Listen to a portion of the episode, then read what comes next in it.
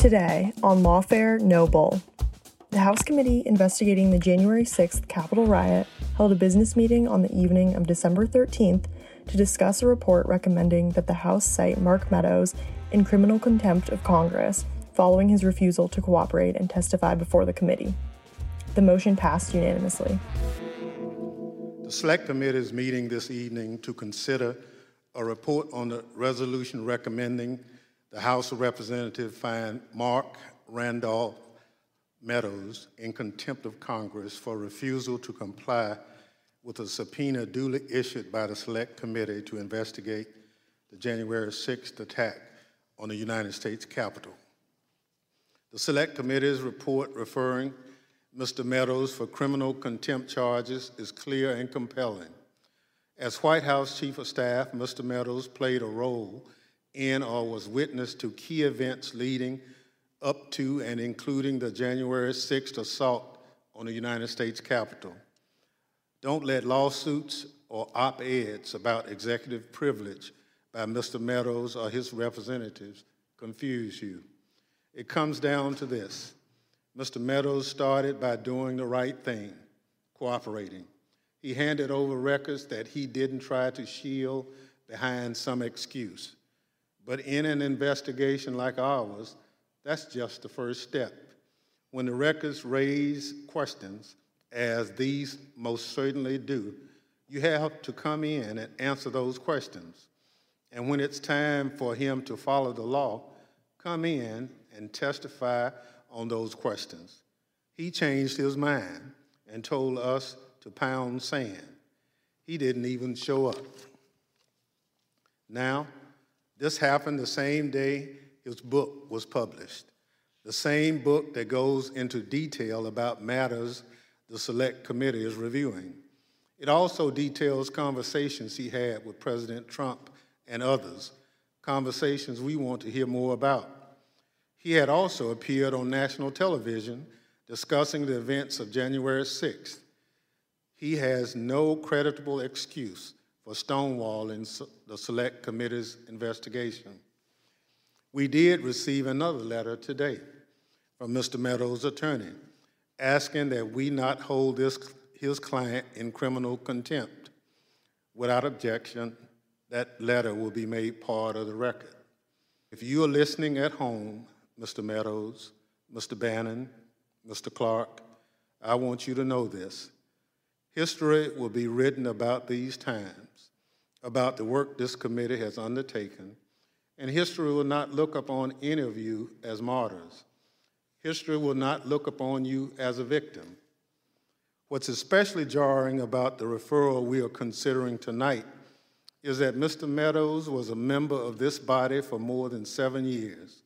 He was a leading voice in certain corners, even briefly the ranking member of the Oversight and Reform Committee. It's not hard to locate records of his time in the House and find a Mister Meadows full of indignation because at the time, a prior administration wasn't cooperating with the congressional investigation to his satisfaction. Whatever legacy he thought he left in the House, this is his legacy now. His former colleagues singing him out for criminal prosecution because he wouldn't answer questions about what he knows about a brutal attack on our democracy. That's his legacy. But he hasn't left us any choice. Mister Meadows put himself in this situation, and he must now accept the consequences. So I will support the Select Committee's adoption of this report, recommending the House cite Mark Randall Meadows for contempt of Congress and refer him to the Department of Justice for prosecution. We are here to address a very serious matter, contempt of Congress by a former chief of staff to a former president of the United States. We do not do this lightly, and indeed, we had hoped not to take this step at all.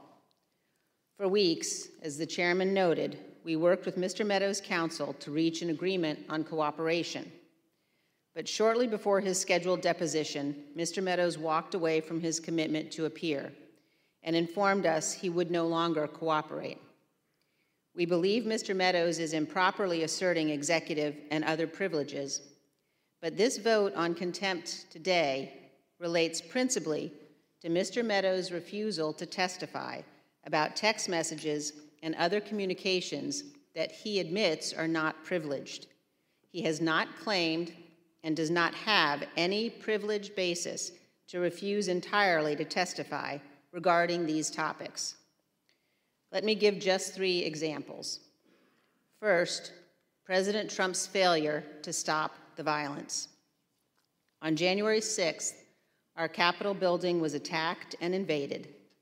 The mob was summoned to Washington by President Trump. And as many of those involved have admitted on videotape, in social media, and in federal district court, they were provoked to violence by President Trump's false claims that the election was stolen. The violence was evident to all. It was covered in real time by almost every news channel. But for one hundred eighty-seven minutes, President Trump refused to act. When action by our president was required, essential, and indeed compelled by his oath to our Constitution. Mister Meadows received numerous text messages, which he has produced without any privilege claim, imploring that Mister Trump take the specific action we all knew his duty required. These text messages leave no doubt the White House knew exactly what was happening here at the Capitol. Members of Congress, the press, and others wrote to Mark Meadows as the attack was underway. One text Mister Meadows received said, quote, "We are under siege here at the Capitol."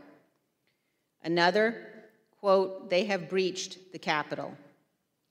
In a third, Mark, "Protesters are literally storming the Capitol, breaking windows on doors, rushing in. Is Trump going to say something?" A fourth, "There's an armed standoff at the House chamber door." And another from someone inside the Capitol, "We are all helpless." Dozens of texts, including from Trump administration officials, urged immediate action by the president. Quote, "POTUS has to come out firmly and tell the protesters to dissipate. Someone is going to get killed." In another, Mark, "He needs to stop this now."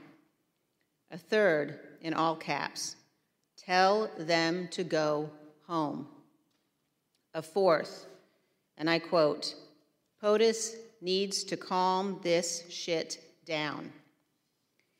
Indeed, according to the records, multiple Fox News hosts knew the president needed to act immediately. They texted Mister Meadows, and he has turned over those texts. Quote, "Mark, the president needs to tell people in the Capitol to go home. This is hurting all of us.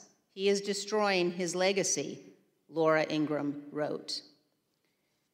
"Please get him on T V, destroying everything you have accomplished," Brian Kilmeade texted. Quote, "Can he make a statement? Ask people to leave the Capitol," Sean Hannity urged. As the violence continued, one of the president's sons texted Mister Meadows, quote, "He's got to condemn this shit ASAP. The Capitol Police tweet is not enough," Donald Trump Junior texted. Meadows responded, quote, "I'm pushing it hard, I agree." Still, President Trump did not immediately act. Donald Trump Junior texted again and again, urging action by the president, quote, "We need an Oval Office address. He has to lead now. It has gone too far and gotten out of hand," end quote. But hours passed without necessary action by the president. These non-privileged texts are further evidence of President Trump's supreme dereliction of duty during those one hundred eighty-seven minutes. and Mister Meadows' testimony will bear on another key question before this committee. Did Donald Trump, through action or inaction, corruptly seek to obstruct or impede Congress's official proceedings to count electoral votes? Mark Meadows' testimony is necessary to inform our legislative judgments. Yet he has refused to give any testimony at all, even regarding non-privileged topics. He is in contempt of Congress. Mister Meadows also has knowledge regarding President Trump's efforts to persuade state officials to alter their official election results. In Georgia, for instance, Mister Meadows participated on a phone call between President Trump and Georgia Secretary of State Raffensperger.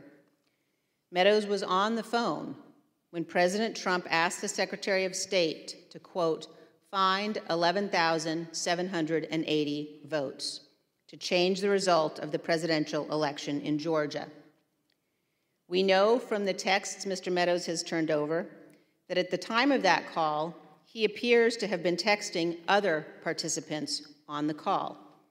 Again, Mister Meadows has no conceivable privilege basis to refuse to testify on this topic. He is in contempt of Congress. Third, in the weeks before January sixth, President Trump's appointees at the Justice Department informed him repeatedly that the president's claims of election fraud were not supported by the evidence and that the election was not, in fact, stolen. President Trump intended to appoint Jeffrey Clark as Attorney General, in part so that Mister Clark could alter the Department of Justice's conclusions regarding the election. Mister Clark has informed this committee that he anticipates potential criminal prosecution related to these matters, and intends in upcoming testimony to invoke his Fifth Amendment privilege against self-incrimination. As Mister Meadows' non-privileged texts reveal, Meadows communicated multiple times with a member of Congress who was working with Mister Clark. Mister Meadows has no basis to refuse to testify regarding those communications. He is in contempt. January sixth was without precedent. There has been no stronger case in our nation's history for a congressional investigation into the actions of a former president. This investigation is not like other congressional inquiries. Our Constitution, the structure of our institutions, and the rule of law, which are at the heart of what makes America great, are at stake. We cannot be satisfied with incomplete answers or half-truths, and we cannot surrender to President Trump's efforts to hide what happened. We will be persistent, professional, and nonpartisan, and we will get to the objective truth to ensure that January sixth never happens again. But it's shocking that we now have to face the fact that Mister Meadows admits he played both an official and unofficial role in trying to undermine the results of the twenty twenty presidential election. This committee's job is to find out about that plot, the plot which led up to the events on January sixth, and to propose legislative changes to prevent something like that from ever happening again.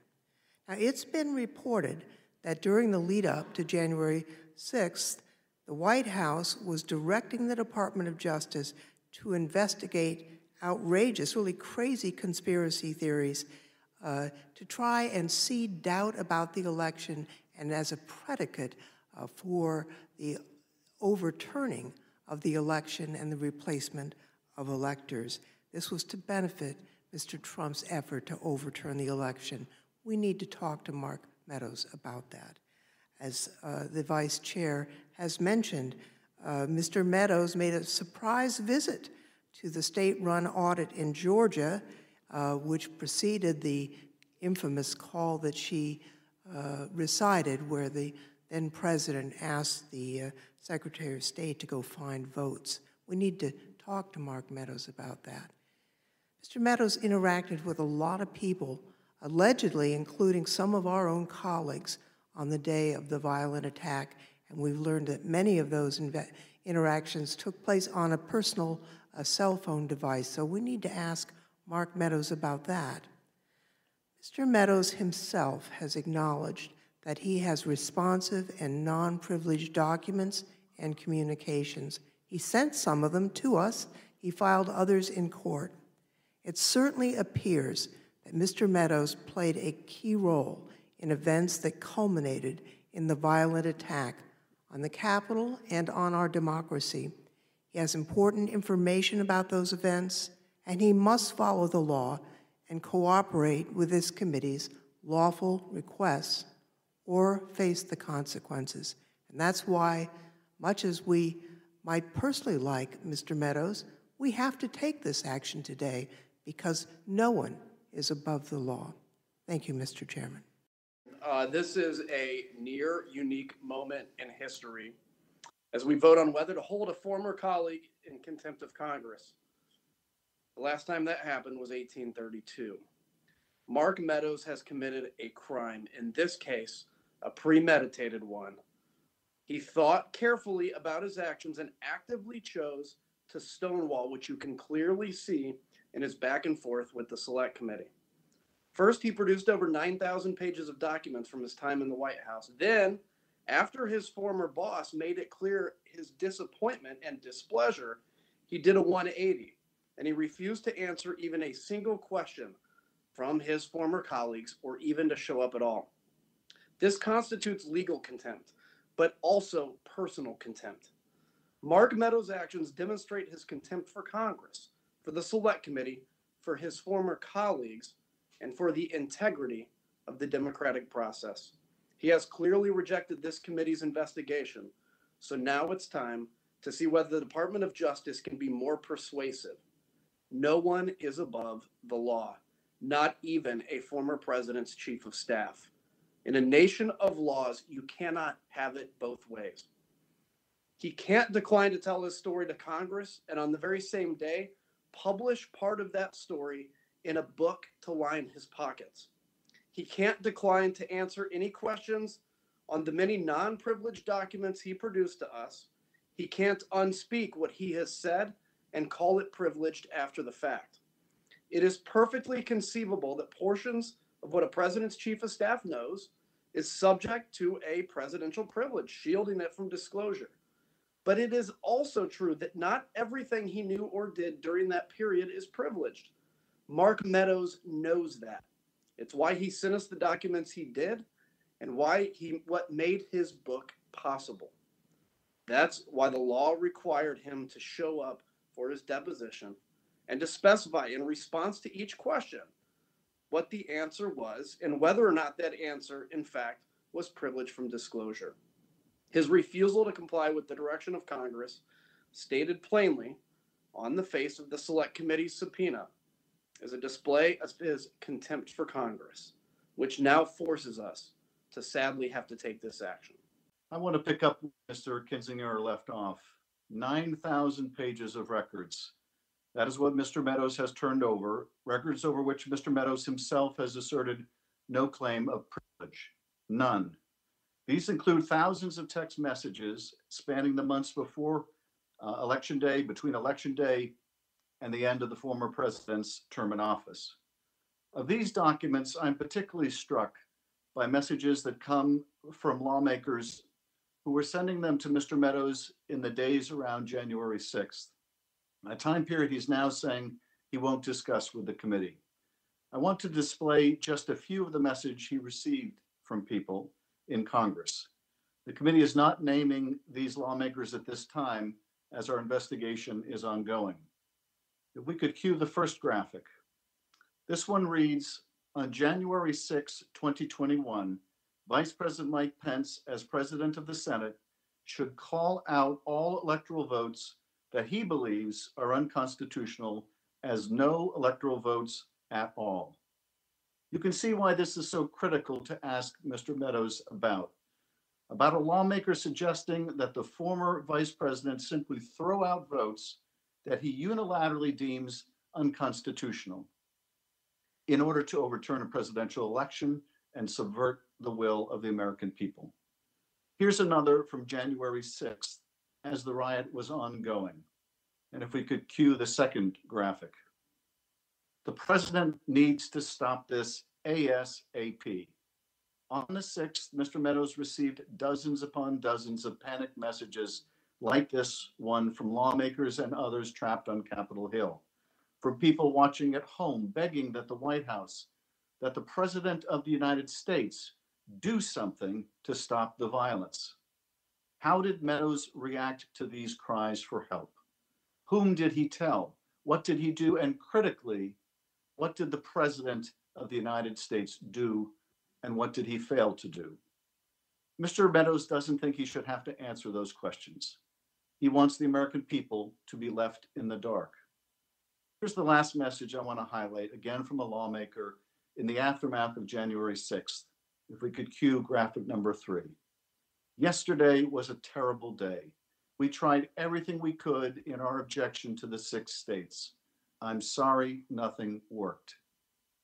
The day after a failed attempt to stop the peaceful transfer of power through violence, an elected lawmaker tells the White House Chief of Staff, I'm sorry, nothing worked. That is chilling. We would like to ask Mister Meadows what he thought about that. Mister Meadows' behavior and his refusal to do his moral duty shows why we need stronger tools to enforce congressional subpoenas. It's an issue I've worked on for years. But in the absence of those changes, we will use the tools that we have. And I expect the Justice Department to move as swiftly in dealing with Mister Meadows as it did with Mister Bannon, and prosecute him for violating the law and his duty as a citizen. I support advancing this contempt referral, Mister Chairman, and I yield back. Last Tuesday, December seventh, the Select Committee received a letter from Mister Meadows' lawyer telling us that his client's appearance for the deposition had become, and I'm quoting, untenable. Something else happened last Tuesday. The chief's chief hit the bookstores. Mister Meadows' memoir. Remember, this is a witness who's refusing to comply with the law and answer our questions, in part because, he says, the former president has in- instructed him to do so. He says he was the chief of staff and he couldn't possibly disclose his conversations with the former president. But let's take a look at the book. This is from a section dealing with the January sixth rally at the Ellipse. And I'm going to put this quote up here on the screens. I'm not going to read the whole thing because we all know what the president said publicly that day, but I want to read this part. When he got off stage, President Trump let, let me know that he had been speaking metaphorically about the walk to the Capitol. He knew as well as anyone that we couldn't organize a trip like that on such short notice. This is interesting because the Select Committee has a lot of questions about what the president said and did on January sixth. We have a lot of questions about the protests that day and how they escalated into a riot. And Mark Meadows says he can't discuss those details with us, but apparently he can put them in his book. He can also discuss them on television. Just weeks after January sixth, Mister Meadows discussed his interactions with the former president in an interview with Laura Ingraham. Miz Ingraham asked him, at any time did, president, did the President of the United States want to or seek to interfere with the vote counting of legitimate votes of the election? He was happy to answer her question. Fast forward to last week. Mister Meadows is back on T V a number of times discussing conversations with the president about security concerns on January sixth. We had questions about that too. We had questions about his emails that focused on protecting, quote, pro-Trump people, end quote. He'll share details about his interactions with the former president with Laura Ingraham. He'll share the details with Sean Hannity. He'll share details with anyone who will shell out twenty-five bucks for his book. But in the face of a lawful subpoena from the Select Committee, as we work to get answers for the American people, the only thing Mister Meadows will share are his excuses. We don't accept his excuses. He must be held accountable. Mister Meadows was a central participant in the events that culminated in this assault on our Capitol, our country, and our core democratic values. To create the most accurate account of what occurred, why it occurred, and what specific t- steps we can take to prevent it from occurring again, our committee needs to hear from Mister Meadows. The Supreme Court once observed that a subpoena is not a, quote, an invitation to a game of hare and hounds in which the witness must testify only if cornered at the end of the chase. Yet, as detailed in the underlying report, it is clear to any reasonable observer that Mister Meadows has treated this committee's request for relevant information as if it were a game.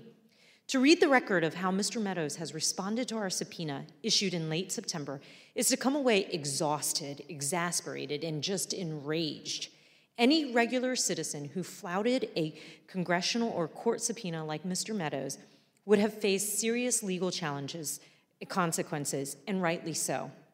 This is not a witness who has acted in good faith, generally willing to tell his side of the story while declining to disclose certain information based on clear and colorable assertion of legal privilege.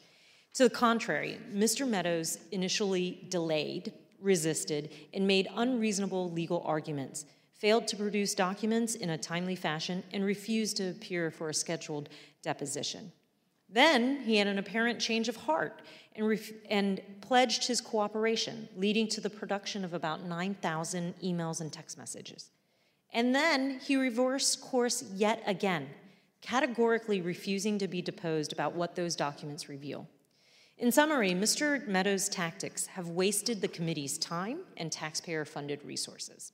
He's left us with incomplete and inadequate information about what he did and what he knows, and hindered our effort to find the truth. It bears emphasis that the documents Mister Meadows ultimately turned over raise as many questions as they answer. For example, the documents confirm that Mister Meadows used personal Gmail accounts and a personal cell phone to conduct official business and to send communications related to January sixth, and that he also used Signal, a, the private messenger application. Had Mister Meadows been deposed under oath, the committee would have asked him about his handling of official government records, a topic that is not subject to any conceivable legal privilege. This is a critical line of inquiry because we need to know if Mister Meadows did not properly preserve all of his official emails, texts, and messages and provide them to the National Archives as required by law. After all, our committee has requested, and will hopefully soon receive, a wide range of Trump administration records from the National Archives. We need to know whether the universe of records in the archives' possession is complete and comprehensive. Understanding Mister Meadows' compliance with federal record-keeping laws will help ensure that our committee ultimately receives all of the relevant documents we are entitled to review as part of our fact-finding mission. As a result of his actions and inactions, Mister Meadows is clearly in contempt of Congress and should be referred to the Department of Justice for criminal prosecution. Mister Meadows' sudden vanishing act is intolerable to the rule of law and to the work of our committee. Imagine how our justice system would break down if any witness could decide to stop cooperating midway through a proceeding. The nine thousand pages that Mister Meadows has produced in disclosed documents without asserting any kind of privilege put him in the thick of the action with Donald Trump as the Capitol was overrun by violent success, um, insurrectionists, and as Trump and others tried to overthrow Joe Biden's majority in the Electoral College by exerting coercive pressure on Vice President Pence. We are getting a comprehensive portrait of what took place on January sixth, but Mister Meadows' testimony is very significant for us. Mister Chairman, the committee has bent over backwards to accommodate Mister Meadows' requests. It's now clear that he has no intention of complying with the subpoena, even when his testimony could have no theoretical connection to an executive privilege claim. For example, he's categorically refusing to show up to testify about nine thousand pages of documents he has already turned over to the committee and for which he has thus nullified any hypothetical assertions of executive privilege. He is refusing to testify about statements he has made in his book, published last week, and in the media about the events of January sixth. This is again another category of statements where any conceivable executive privilege claim that could be invoked by President Biden or asserted by former President Trump has already been deliberately abrogated and waived by Mister Meadows. This witness must testify, like three hundred other witnesses before him have done, either voluntarily and proudly as a patriotic citizen were at least under compulsion of subpoena by the Congress of the United States. But he has no right anywhere in our constitutional system to defy a subpoena from the House of Representatives. And if anyone we have called as a witness knows in his bones that he must testify before our committee, it is Mister Meadows himself. Repeatedly through his career in Congress, he insisted that even high-ranking executive branch officials must comply with congressional subpoenas for documents, information, and testimony. In the last administration, multiple times Mister Meadows found high-ranking officials hiding information from Congress, withholding relevant documents, or, quote, even outright ignoring congressional subpoenas. And he said this at one point: this level of conduct, paired with the failure to even feign an interest in transparency, is reprehensible. And whether you are a Republican or a Democrat, this kind of obstruction is wrong, period. For nine months, we've warned them consequences were coming, and for nine months, we've heard the same excuses backed up by the same unacceptable conduct. Time is up, and the consequences are here, unquote. A subpoenaed witness cannot thwart Article one congressional power and process simply by filing an Article three lawsuit. The Meadows lawsuit against individual members of this committee is extremely dubious in light of the speech and debate clause and other major constitutional roadblocks, and its substantive allegations are clearly frivolous, such as his central absurd claim that Congress has no legitimate purpose in investigating and reporting on a violent attack on our Capitol, our presidential election, and the peaceful transfer of power. If we have no legitimate legislative purpose in investigating a violent insurrection against our own government, well, then we simply have no legitimate legislative purposes at all. If this investigation is not necessary and proper to everything else we are doing in Congress, then the Constitution has been hollowed out by official lawlessness and a shocking collapse in critical thinking skills. Meadows' last-minute suit is plainly a tactic to delay and obstruct our investigation, and it need not detain us any longer, Mister Chairman. We have received overwhelming cooperation and participation from Americans who can help us piece together this shocking sequence of events, and we have a duty to collect all of the evidence we need to report back to Congress and to the American people on a matter of the utmost gravity and importance to the future of American democracy. I favor this resolution to proceed with criminal con- contempt, and I yield back to you, Mister Chairman. As many of us have echoed this evening, we do not take this vote lightly. But this committee and this Congress is left with no other alternative when, in the midst of an investigation of this magnitude, we are stonewalled at every turn by those who played a central role in the planning and execution of the January sixth attack. We have a detailed picture of the attack and the events leading up to it. Our committee's heard from almost three hundred people. We've received more than thirty thousand pages of documents, and we continue to follow up every day on the more than two hundred fifty tips received through our tip line. Let's be very clear about Mister Meadows' role and why his testimony is so important. In the course of our investigation, we've heard from individuals involved in the planning of the rallies that immediately preceded the violent attack on the Capitol. And we know some of those people were in direct contact with Mister Meadows. We want to ask him about that. We've heard from former White House staffers who are helping us understand what was going on in the White House in the time leading up to January sixth. Mister Meadows was the chief of staff in the White House, so we want to ask him about that. We've heard from officials at the Justice Department who are on the receiving end of instructions to amplify unsupported claims about the outcome of the election. Mister Meadows was integral in those efforts, so we want to ask him about that. We've heard from state-level officials about the pressure campaigns and the relentless public attacks on democracy in Arizona, Michigan, and Georgia. But Mister Meadows actually went to Georgia in connection with the recount effort. The committee and the American people must hear from him about that. We are investigating an attempt, as one rioter put it, to overthrow the government. The fate of our republic has never faced a threat as acute and as imminent as we face today, and that we are looking into through this investigation. The extent of this effort reached the highest levels of our government, and it runs right through Mister Meadows. Anything less than his full cooperation further enables the erosion of our Constitution, our democratic institutions, and the rule of law. I join my colleagues in urging an aye vote on this resolution. The clerk will report the vote. Mister Chairman, on this vote, there are nine ayes and zero noes. The motion is agreed to. Without objection, the Select Committee stands adjourned. Lawfare No Bull is produced in cooperation with the Brookings Institution and Goat Rodeo.